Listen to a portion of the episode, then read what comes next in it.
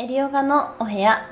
ここでは北のエリの骨をちらっとお見せする番組です。ペペッターズの中西さん。よろしくお願いしまよろすしくお願いします。今日は後屈についてお話ししたいと思います。はい。後屈って何ですか？後屈の話題はあ覚えてると思うんですけど、うん。ちょこちょこ出てましたよね。結構前に話しましたっけ？えーっと今年入ってから話したかな？去腰年かな？腰を腰から曲げるんじゃなくて、うんうんうんこう全てのうん関節部分うんうんうんを感じて曲がる。うん。うん曲げよう。んうんううん。のやつです。よあね、そうそうそうそうそうそうそう、はい。あ覚えてくれている、ね脇汗がすごいです今。正解ピンポンなんです、はいでその後屈についてまたね復習も兼ねて、多分ねあの最近話題なかったかなと思ったのでちょっとまたプラスアルファのことをお話しできたらと思っています。はい。はいえっ、とね皆さん後屈と聞いてあの苦手意識だったりあの腰痛めそうっていうねなんか印象が多いのかなうんというそういう相談を受けるからなんですけれどはい。後屈の時であの使ってほしいのはまず1つ目は股関節です。で股関節とそして肋骨はい。なんです。肋骨なんですか？肋骨。であのちょっと解剖学的なお話をします。と後屈っていうのはあの背骨の屈曲の反対背骨がつまり猫背前屈って背骨をね前に倒していくじゃないですか、一方で背骨の伸展反対側に反らすことが伸展なんですけれど前屈が股関節の屈曲に対して後屈が股関節の伸展股関節からも全身を使って後ろにしならせていくことが後屈なわけです。ですがですが骨盤とこの肋骨の間ってはい。骨が背骨しかないわけです、だから、やっぱりその何もない骨が一番ガードされてるところが少ない内臓しかないお腹周りつまり腰のところから折れ曲がりやすいっていうのも体の性質なんですね。でもちろん腰腰椎が一番進展の角度が取りやすいっていうのは確かです、うん。ですが本来っていうのは胸椎っていう背骨の上側の部分ももっと進展ができるので腰椎だけで反らせるのではなくって胸椎も使って背中を進展させていくこと。そして腰よりも胸を反らせながらプラスアルファ股関節を使って後屈をするとヨガのアーサナがみるみる深まっていくし腰に負担かけないですよっていう話を多分前回していたと思います。うんはい。でそこまではねまたあの振り返っていただくと多分ねあの出てくるんですがではどうやってその胸椎を進展できるかっていうところをね今日皆さん一緒にやっていこうかなと思っています。はい。で後屈ってあの例えばなんだろうななんか背骨の後ろ側の温度なんですけど大体腕をこうやって上に上げて、はい。足をキャッチするとかね肩甲骨も開いていくポーズが多いんですね。だから肩甲骨も一緒に可動域を広げるとポーズがやりやすくなるっていうのが1点目。そしてねこの肋骨の動きを良くするっていうことがキーポイントになってきますちょっとね一緒に胸式呼吸やりますか？はい。これは座りながらでもうん。できる。はい。でこの肋骨ってこの胸の下側に手を置いてもらってじゃあ皆さん一緒に胸式呼吸練習しましょう。えー、となんでかというとあの背骨の動きや胸郭胸骨の動きをちょっと出していきたいからです。肋間筋を動かします。では皆さん一緒に行きましょう。せーの。鼻から吸って胸を膨らませます。胸を横に開いて鼻から吐いて薄く狭くしていく吸って肋骨を真横に開きます。あ動いてますね。いい感じですね。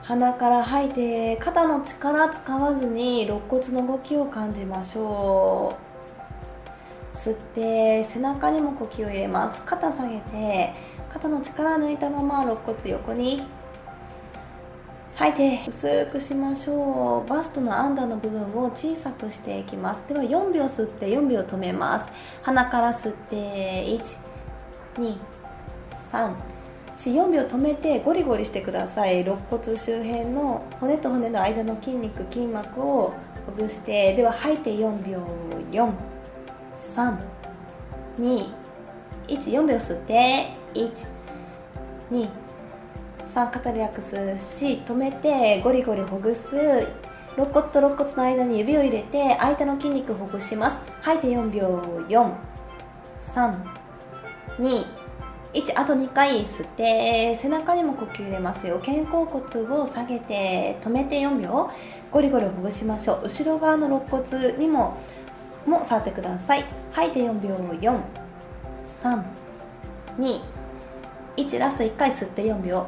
下の肋骨横に広がって上の肋骨上に上がります。止めて4ゴリゴリほぐす。肋骨と肋骨の間に指を入れます。吐く4秒4 3バストのアンダの部分を小さくしていきましょう。吐き切ります。はいお疲れ様でした。これが胸式呼吸で、はい、これね多くの方ってさすがだなと思いながら見てました。音楽してるからですかね。肺活量ありますよね。そうなんですか、うん、歌ってるからかな。多分。運動してたからですかね昔。なんですかね。すごい肋骨動くなと思いながら見てました。あのね肋骨の動きが苦手な方って肩で呼吸している人が多くて。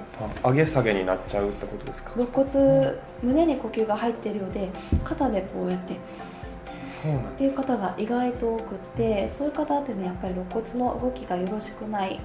で肋骨が動くとしっかりとこの胸椎の伸展部分っていうのもできてくるので、うん、まず後屈の前にこの肋間筋っていう肋骨のね内側を動かしている筋肉があるんですけれど呼吸で肋間筋や横隔膜を柔らかくすることができるんですよでねちょっと細かい話をすると肋骨ってね上側と下側たくさん横に骨がありますよね、はい、胸郭から横に出ているんですけれど胸の下は横に広がる動き。吐く。で胸の上側はふわって上に引き上がる、はい。はい、で上側と下側でね肋骨って違う動きをしておりまして。